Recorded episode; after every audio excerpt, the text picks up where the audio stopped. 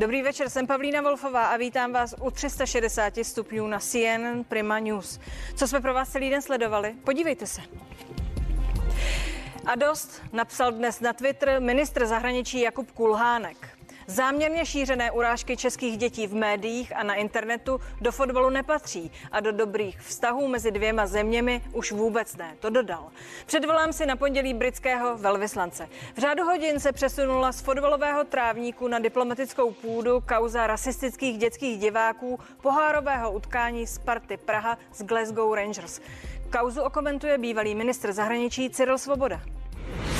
Já ti přeju ještě spoustu takových koncertů, ale ty si musíš sám uvážit, jestli to stojí za ty nervy, co tomu předcházejí. A dnes jsou to dva roky, co odešel Karel Gott. Krátce před svou smrtí si připil na život při natáčení celovečerního dokumentu režisérky Olgy Malířové Špátové. Dokument Karel bude mít premiéru příští čtvrtek a jeho autorka bude mým hostem právě dnes večer.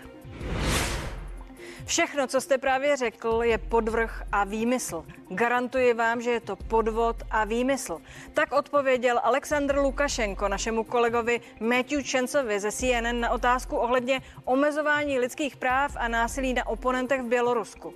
Část exkluzivního rozhovoru s běloruským prezidentem Aleksandrem Lukašenkem vám dnes nabídneme. V říjnu si zvolí Akademický senát Univerzity Karlovy nového rektora. Kdo nahradí Tomáše Zimu? V jaké kondici předává univerzitu? A jak on sám zpětně hodnotí své výroky ohledně pandemie a další začátek akademického roku v covidu? Rozhovor s Tomášem Zimou přineseme ve druhé části 360 stupňů.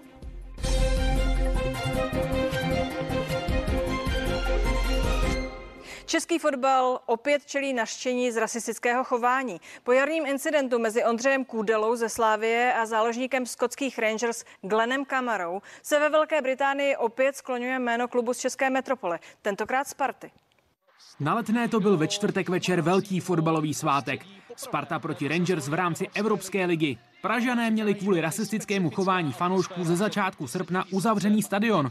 Ovšem díky výjimce od UEFA mohlo utkání navštívit takřka 11 tisíc školáků, začínajících fotbalistů, zkrátka malých dětí od 6 do 14 let. Byli prostě úžasní a, a zaslouží si obrovskou pochvalu, takže já jim za to moc děkuji. Keď jsme vybehli a prostě nabehli mi zimomriavky a, a nie, že mi bylo doplačilo a možno trošku aj, prostě nevím, či to bylo tou energiou, alebo nevím, prostě bylo to, bylo to něco, něco jsem v životě nezažil. Asi to byla nejlepší atmosféra, kterou jsem na Spartě kdy zažil. Jiného názoru jsou ovšem britská veřejnost a tamní média. Ta obvinila malé návštěvníky utkání z toho, že rasisticky bučeli na Glena Kamaru, hráče černé pleti, který na jaře upadl v nemilost českých fanoušků po incidentu s Ondřejem Kůdelou a který na letné viděl červenou kartu. Deset tisíc školáků bučelo a pískalo pokaždé, když se kterýkoliv černý hráč z Rangers dotkl míče. Je to naprosto neakceptovatelné a ostudné. České úřady si musí uvědomit, že mají s rasismem velký problém. Takovýchto incidentů neustále přibývá a bohužel tresty nejsou dostatečné. Říkal jsem to už několikrát. Musíme proti takovému chování bojovat mnohem důsledněji.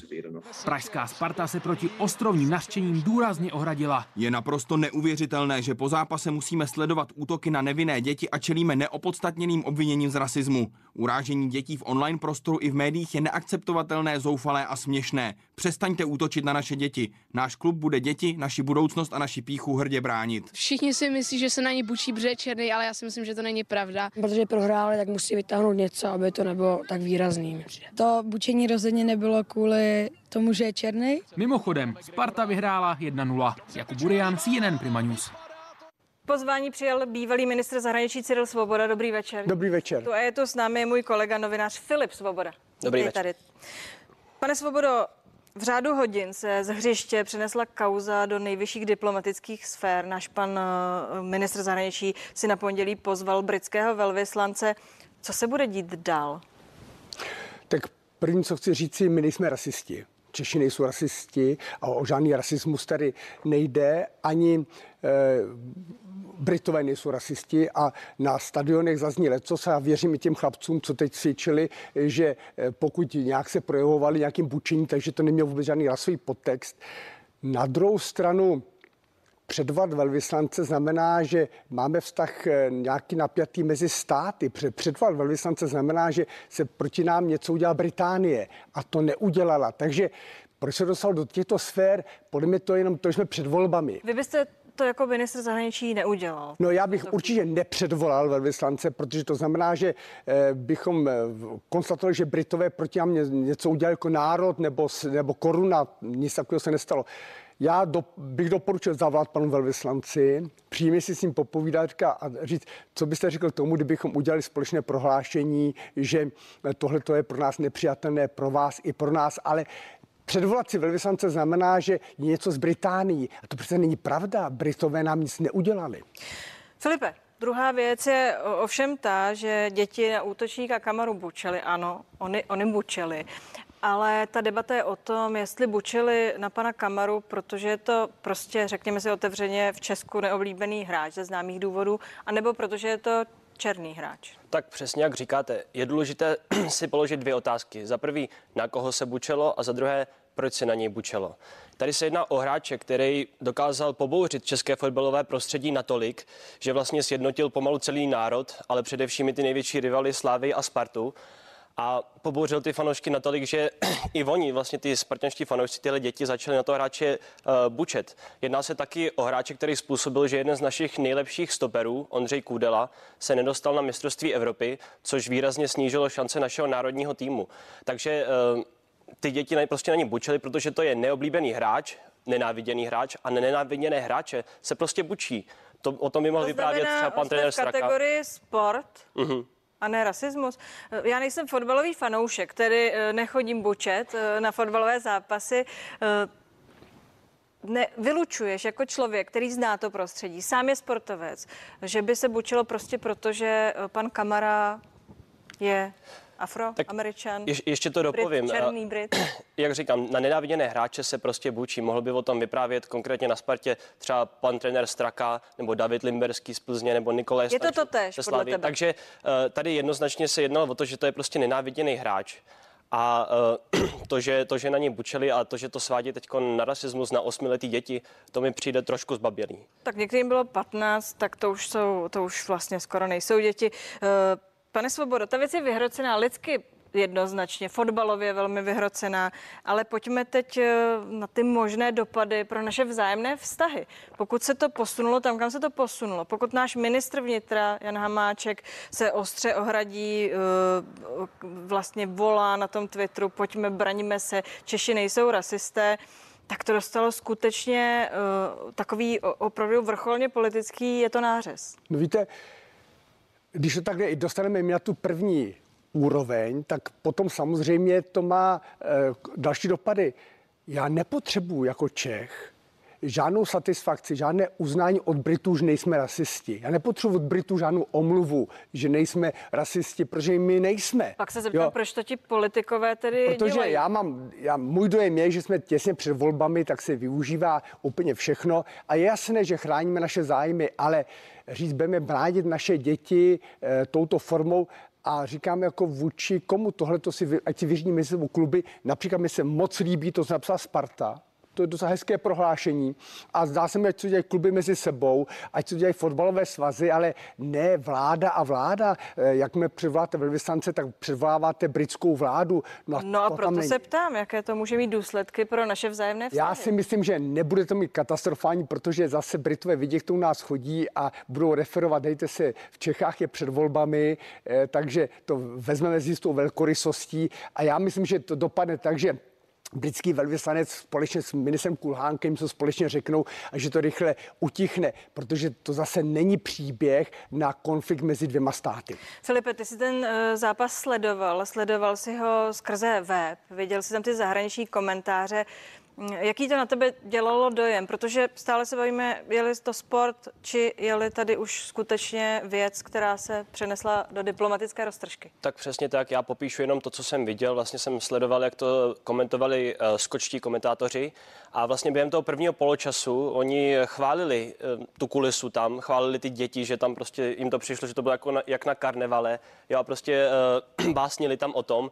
Potom už o poločase se tam začali na Twitteru konkrétně objevovat nějaký tweety jako o tom, že se bučí na toho kamaru a někdo tam řekl, že se bučí i na ostatní hráče tmavé pleti, uh, což si teda já osobně nemyslím. A pak vlastně v tom studiu o tom poločase už poslední půl minutku začali hovořit v reakci asi tady na ty reakce na tom internetu a v druhém poločase už ty komentátoři se nebavili v podstatě o ničem jiném, než o to je to nedá se to toho přičíst kamaru. tomu, že tedy uh, situace přitvrzovala, jestli se nepletu, tak... Tak uh, přitvrzovali v tom smyslu, že uh, ten hráč uh, dostal žlutou kartu v prvním poločase a v druhém poločase dostal červenou kartu, jo, což vyvolalo prostě neskutečnou euforii mezi těma fanouškama, ale tady si fakt nemyslím, že jako jde o tu rasu toho hráče, jo. prostě kdyby ten hráč měl, dovolím si říct, jakoukoliv pleť, tak by se tam prostě oslavovalo, protože jak už jsem to říkal, jedná se o nenáviděného hráče a ten prostě uh, dostal červenou kartu. Ať už je to, jak se z diplomacie k filozofii, do jaké míry tohle všechno podle vás eh, souvisí s tou vlnou schazování konfederačních soch, s těmi všemi kauzami, které eh, započalo to neštěstí George Floyda. Souvisí to? Mění se svět a změní se i sport? Tak určitě ve Spojených státech to hrálo velkou roli otázka rasová. Eh, ve volbách prezidentských to sehrálo velkou roli. Na můj vkus se to stalo až takovým jakýmsi kultem. A tak to není. Eh, my musíme trvat na tom, že, eh, že odmítáme rasismus samozřejmě a že má být všude právní stát, že se všem má měřit stejným metrem, že má právo platit pro všechny, ale udělat z toho jakýsi kult nebo nové náboženství je podle mě moc, protože potom se to obrátí na druhou stranu. Potom třeba policisté řeknou, no my nezasáhneme, protože kdybychom zasáhli proti někomu, kdo má jinou barvu pleti, tebe obvinění z rasismu. A no my přece chceme, aby policisti se nebáli zasáhnout, když páchá trestnou činnost někdo do jiné barvy pleti nebo jiné národnosti, tak musí zasáhnout a nesmí se žádný policista bát zasáhnout, že ho bude za to někdy popotahován, že tam e, byl ten zásah nepřiměřený nebo něco takového. Takže e, mění se svět, že se to stává jakýsi kult a to není dobře.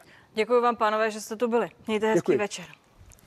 No a mým dalším hostem bude dokumentaristka Olga Malířová Špátová. Představí svůj neobvykle otevřený, intimní dokument o životě Karla Gota.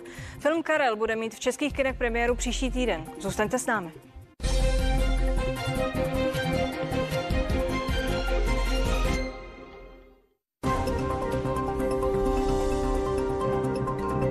Ahoj, já jsem Rixo. Víte, kdy je správný čas na životní pojištění, když máte větší zodpovědnost. Ale nejdřív si nabídky srovnejte na Rixo.cz. A proč na Rixo.cz? Protože to jinde nejde. Rixo.cz. Jediný opravdový online srovnávač životního pojištění. V největším DAV průzkumu jsme požádali ženy z různých zemí světa, aby vyzkoušeli antiperspirant DAV. Li trovo molto più belle, diciamo. E agora eu vou falar com as pessoas assim. 91% žen, které ho vyzkoušeli, by přešlo na DAV. Celodenní ochrana, jemnější a hladší podpaží. Život je plný rozhodování. Vyšeň nebo čokoláda. Jeden nebo druhý. A co když třeba... Proč ne? Když jde o potěšení, můžete mít duo. Duo. Nový neodolatelný dezert od Holandie.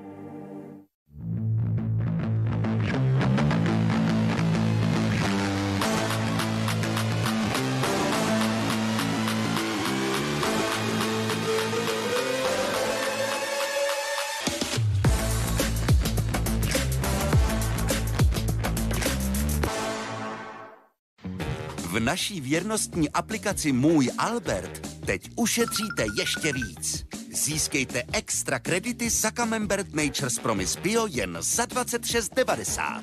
Stáhněte si aplikaci Můj Albert. Holky,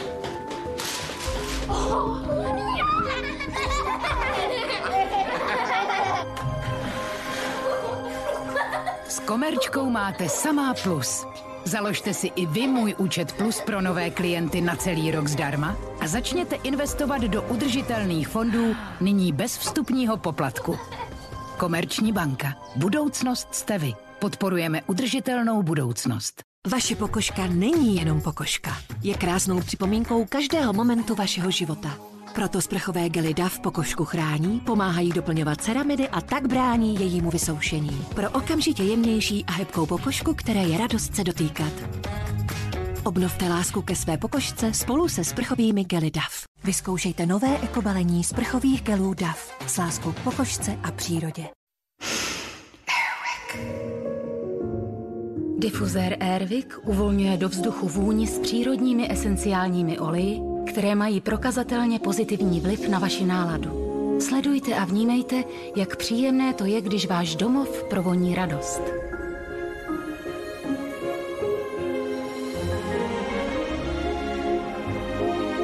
Objevte nové vůně Airwick Aroma Mist a propojte se s přírodou.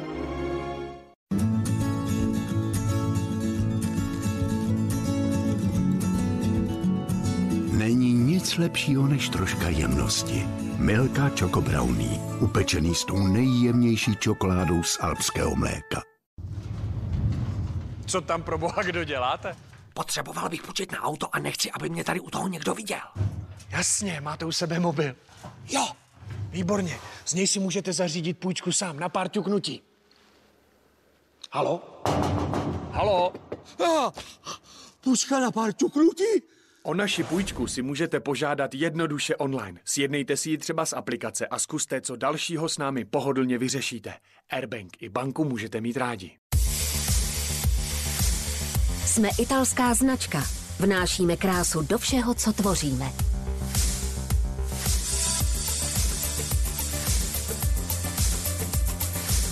Umění italského spodního prádla.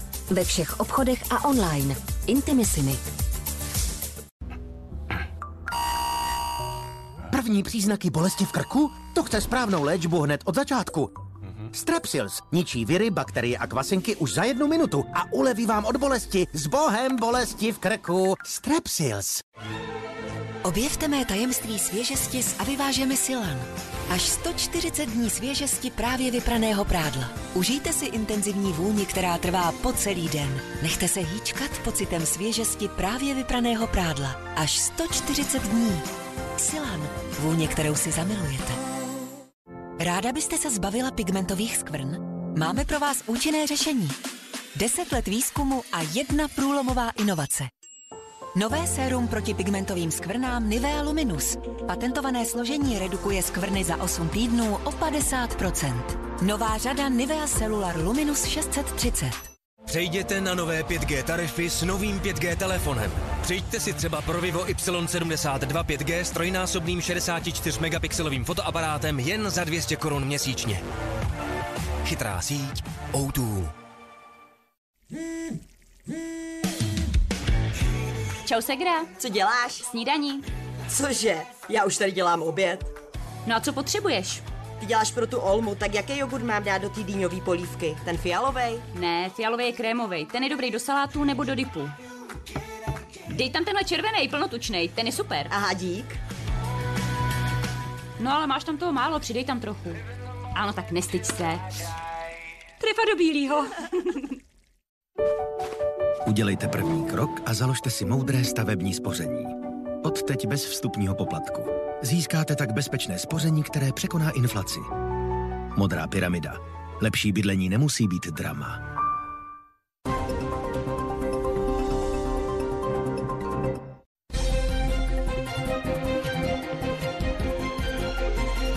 Karel. Naprosto špatná pracovní morálka. Měl jste dvojku schování a čtyřku z píle. Ty jsi tu konzervatoř nedodělal, je tak? Kdo ti to říkal, tuhle zprávu? Páně a paní, Já jsem prostě městský člověk. Já když si vzpomenu na všechny ty naše faninky, no tak já bych samozřejmě na ně neměl nervy, tak jako ty. Zachraň ho, Lucko, prosím tě, zachraň ho. Prosím vás, do široka pojďte, nemůžete všichni stát vedle mistra. Tak, dobrý. A jsi sladěnej s ponožkama? Ano, Černý ponožky, ne? takhle chodil Michael Jackson. Ten chodil s bílejma. Zuby ukázat, Karle. Zuby, ale rockeři se moc nesměl. Jak říkali lidi, zpívá dobře, ale vidět ho nemusím. Řekněte mi, kdo to byl a já mu rozbiju držku. Ty, když jsi zpíval, tak jsem tobě zíral jako ke královně. Prostě prostě jazzu. Já tobě nemám nikdy nic za zlý, pamatuj si, nikdy. Že můžou přijít horší časy, kdy jsme vůbec si nepřipouštěli takovou myšlenku. Hlavně až se otevřou dveře nefňukam. Ale zdá se, že pacienti, kteří dostávají třeba tenhle ten lék, tak mají lepší kvalitu života. Děkuji. Vždyť víš, srdce nehasnou. To je šarlotka. Ale může se stát. Přál bych si co nejdéle být u toho, když budu něco platný. Já ho mám ráda od jak živa, veď? S brýlema to vypadá, že jich ještě víc. Víte, jak chodíme po té chodbě, vždycky řeknu, jsou tu lidi a vy uděláte a jde Jak ti je? Ani se neptej. Ale až tam vejdu, tak ten kašel ustane. Kdy se ví, co Bůh chystá. A já už tady vítám dokumentaristku Olgu Malířovou Špátovou. Vítám vás tu, Olgo, díky, že jste přišla. Dobrý den. Od smrti eh, pana Gota je to na den přesně dva roky. Vzpomenete si, co bylo to poslední, o čem jste spolu mluvili? To si vzpomínám velmi dobře. Já jsem ještě Karla natáčela 18. září, to znamená 14 dní před jeho odchodem a já jsem mu pouštila materiál, který nebyl ještě úplně sestříhaný a on na to různě reagoval. Už mu nebylo dobře, ale různě se usmíval, různě na mě pomrkával, jestli jo nebo ne. A pak jsme se loučili a já jsem mu děkovala za všechno a on mi říkal, já vám taky děkuju, jak se uh, obětujete. On řekl, jak se obětujete. To na to nikdy nezapomenu. Nevím, jak to myslel, protože to nebyla žádná oběť, to byla nádherná práce, která trvala rok. A já jsem měla i tu možnost s Karlem pracovat eh, v roce 2008, tedy před 12 lety, takže to bylo vlastně dva roky života s Karlem Gotem. Viděl tenhle film, co uvidíme příští čtvrtek eh, v kinech? Viděl ho tak, jak ho uvidíme my? No to právě neviděl. On viděl, viděl to bylo to bylo naposledy, co jsem Karla viděla, kdy jsme se střiačkou Šárkou Sklenářovou přijeli k němu domů na Bertramku a s Ivankou pouštět materiál a to byly jenom na hrubo sestříhané scény, takže leda, co viděl v průběhu natáčení. Já jsem po každém natáčení se snažila mu pouštět záběry a mnohokrát mě navedl na nápad. Karel byl ohromně poctivý, poctivý. On vždycky toužil, aby každá ta scéna byla vypoentovaná, aby měla humor, aby věděl, jak to chci ve filmu použít. Takže jsme filmařsky velmi často spolu hovořili. Je složité eh, potom, co to viděl v té hrubé, sestříhané verzi, Eh, to dodělávat, když se pak stane to, co se stalo, že zemřel? No je to to nejsložitější, protože to, že máte dialog s tím člověkem, o kterým natáčíte, to je to nejkrásnější a nejpodstatnější pro, Na druhou stranu pro to může hodně komplikovat život. Ale samozřejmě... Otázka je, jestli ten osud nekomplikuje tu věc mnohem víc. Tak eh, to že, to, že vedete vlastně s tím člověkem dialog, to, že vlastně tvoříte společně ten film, eh, Karel se stavil k tomu filmu jako spoluautor. Vlastně pochopil, že v tom filmu nemůžou být jenom chvíle radostné, ale že v tom filmu jsou musí být i chvíle, kdy mu není dobře, kdy, kdy je třeba slabý, nebo kdy je v nemocnici, nebo jsou, jsou tam samozřejmě i politické sekvence, které určitě uh, Karlovi nebyly milé, nebyly mu blízké, protože ta politická Eh, jeho situace tenkrát nebyla jedno, jednoduchá. A, takže, takže to jsou všechno věci, které on velmi dobře tomu rozuměl, že to v tom filmu musí být. Který akceptoval to. A velmi to akceptoval, zároveň mně chybělo, že jsem v té střižně nemohla se s ním povídat i třeba kriticky, protože to je to, co člověk potřebuje. A pamatuju si, že jsme velmi často v té střižně si říkali, jak by to asi Karel tohle to vnímal, jak by co by si o tom říkal, ale pak jsme si řekli, že nesmíme o tom mluvit, že musíme opravdu udělat film, který bude opravdový. Kolik času jste s ním trávila při natáčení toho snímku? Tak já jsem se s ním vydala průběžně celý, celý rok od října roku 18 do, do vlastně září roku 19, kdy Karel, Karel zemřel. Takže tam bylo spoustu setkávání, kdy jsme si povídali o natáčení a vzpomínám si, že jak právě Karel nikdy nic nepustil. To byla ta jeho krásná povaha, že on všechno dělal poctivě. On byl neuvěřitelně pra- pracovitý a, a do všeho zapálený, jako, jako kluk mladý. A já si pamatuju, že před každým natáčením jsme večer vedli dlouhé telefonáty spolu s Ivankou a s Karlem, jak to budu pojí, pojímat, jak to budeme natáčet. Takže Neříkejte, že vás to trochu naštvalo někdy takhle večer. Mého muže to velice štvalo, ale můj muž eh, Jan Malíř, kameraman, tak eh, on naštěstí Karla měl celoživotně velmi rád. Protože musím říct, že kdyby on ho neměl rád, tak, tak je to teda těžký. Takže jsem šťastná, že přesto si mě vzal můj muž. Musela to být eh, jistým způsobem eh, těžká karta. Existovaly situace, do kterých vás prostě už nepustil a vy byste ještě to cítila, jako že byste u toho chtěla být? Tak tady jsem byla spíš překvapená, na rozdíl od toho prvního filmu Fenomén God, že mě spíše pustil, že, že jsem nečekala, že v době, kdy už eh, byl velmi slabý, že by mu to stálo za to něco natáčet. A já jsem si pak uvědomila, že právě to, že se tvořilo, to, že jsme pořád pracovali, takže to byl pro něho kromě rodiny ten lék. A mm, samozřejmě eh, nebyla mu nikdy blízká ta politická témata.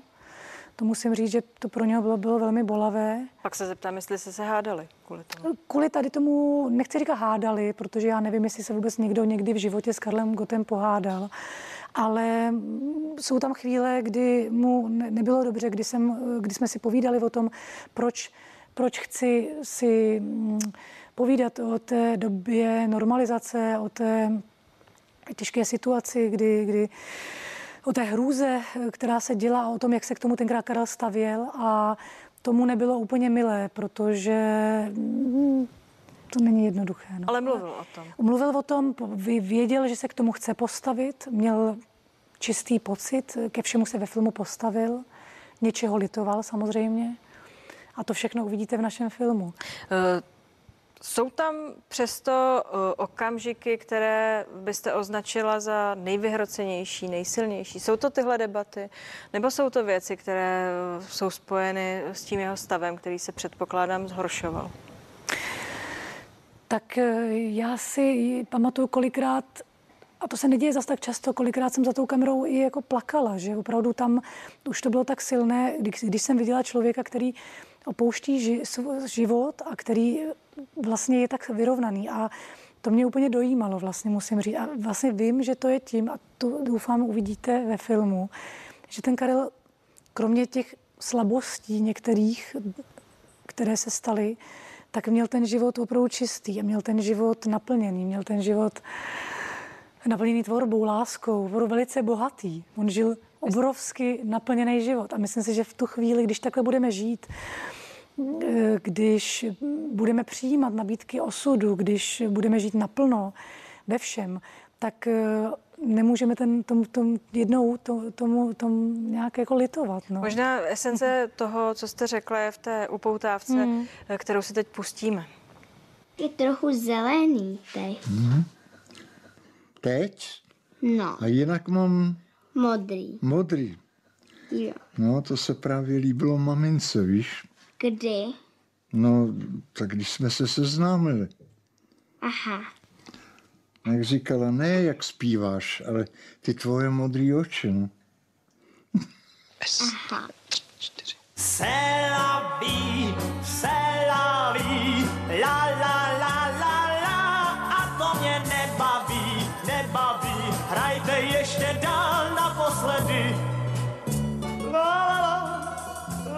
trpíš nechutenstvím, tak v tom případě musíme do nemocnice.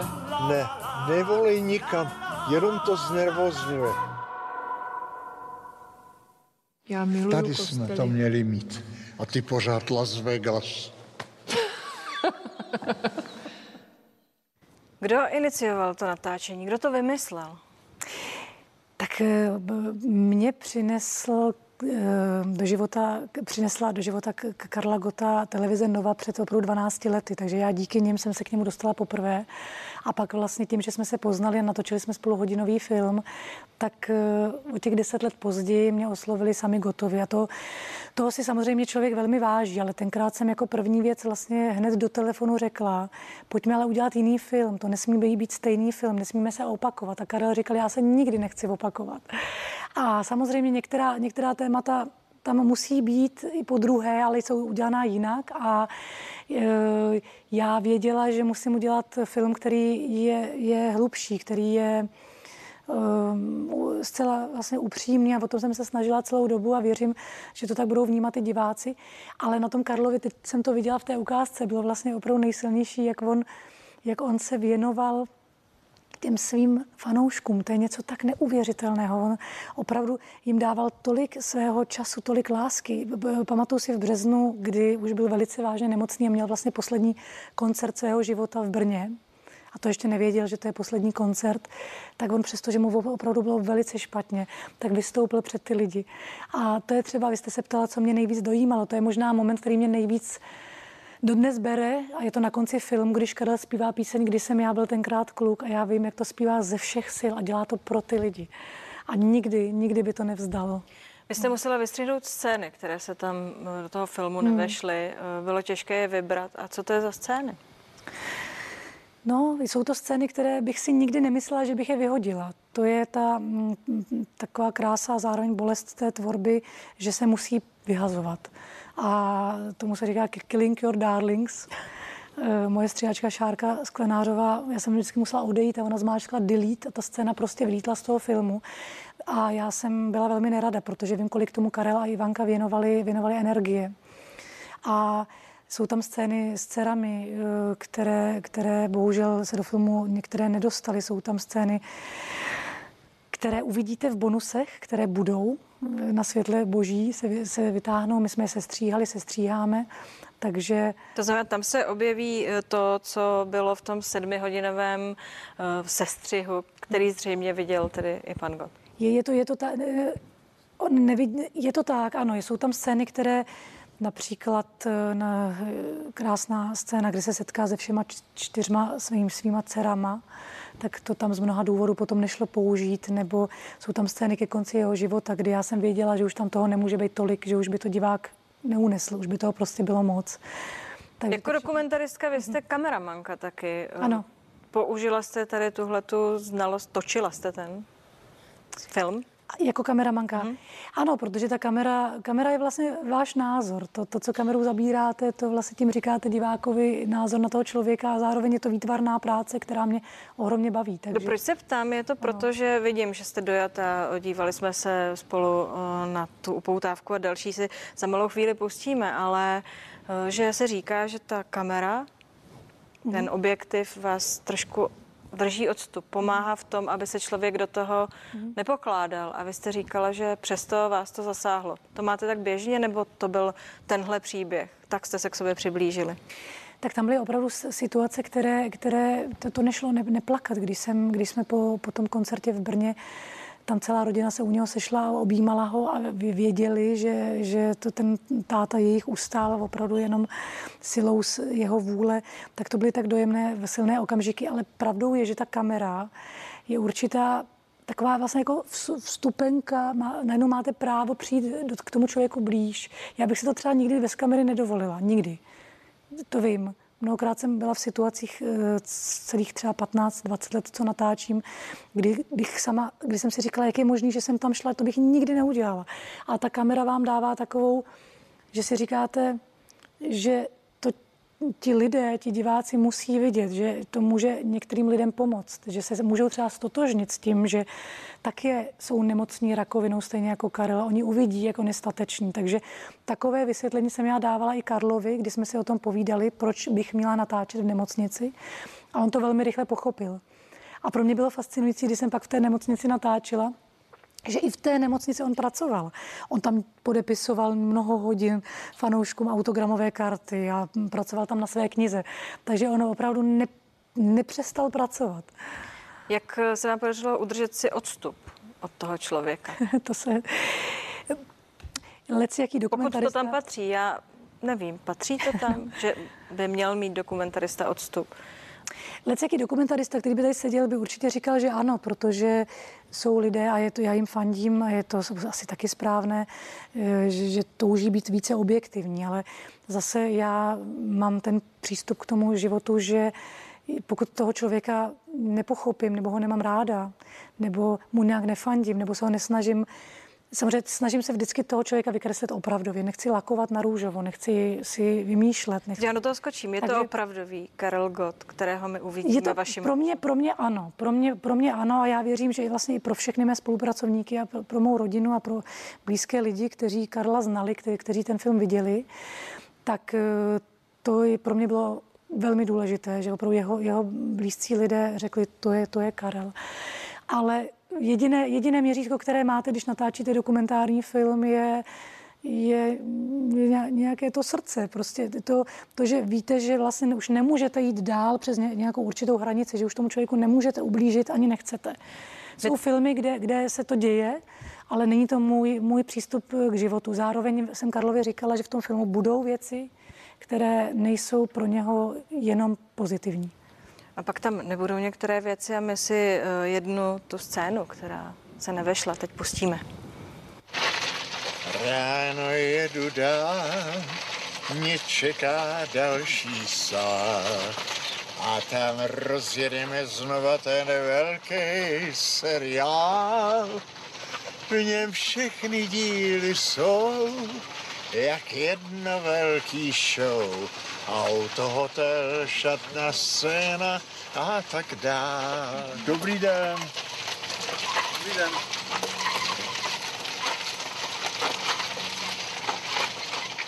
Na zdraví, Karle. Ano. Nebo, jak to říkal Voskovec? Na život. Je to dobrota. Proč se tam ta scéna nevešla na život? Ono opravdu pak člověk zjistí, když je těch hodně dobrých věcí hodně, že to není už snesitelné. A máte, jako kdybyste měla strašně velikou no, obří knihu nebo velkou, že když je něco, když je něco opravdu, když je něčeho hodně, i toho krásného, tak je to prostě moc. I tak ten film má dvě hodiny a já si zatím sto, stojím a věřím, do, že ten film není dlouhý. To teďka od 7. října poznáme, co budou říkat diváci, ale opravdu to vyhazování vlastně je takové, že, že tím ty scény, které tam zůstávají, tak jim dáváte ten, tu, ten prostor. Je to vlastně velice, velice nutné v- tom filmu. Je to velice i bolavé, ale ta, o tom, právě ta, ta tvorba je na tom to nejkrásnější. A já si myslím, ten Karel, kromě právě lásky své ženy a péče a jeho dcer, tak proč tady on byl tak šťastný a proč tady vydržel v té nemoci, je to, že on do poslední chvilky opravdu tvořil. A to, to, je, to je nejkrásnější věc, když on tohle to v sobě měl. No. Děkuji vám za něj, za nás. Díky, že jste tu byla. Já vám také děkuji. Hezký večer. A my budeme eh, pokračovat. Všechno, co jste právě řekli, je podvrh a výmysl. Garantuji vám, že je to podvod a výmysl. Tak odpověděl Aleksandr Lukašenko našemu kolegovi Matthew Čencovi ze CNN na otázku ohledně omezování lidských práv a násilí na oponentech v Bělorusku. Část tohoto exkluzivního rozhovoru vám přineseme ve druhé části 360 stupňů. Začínáme ve 21.20.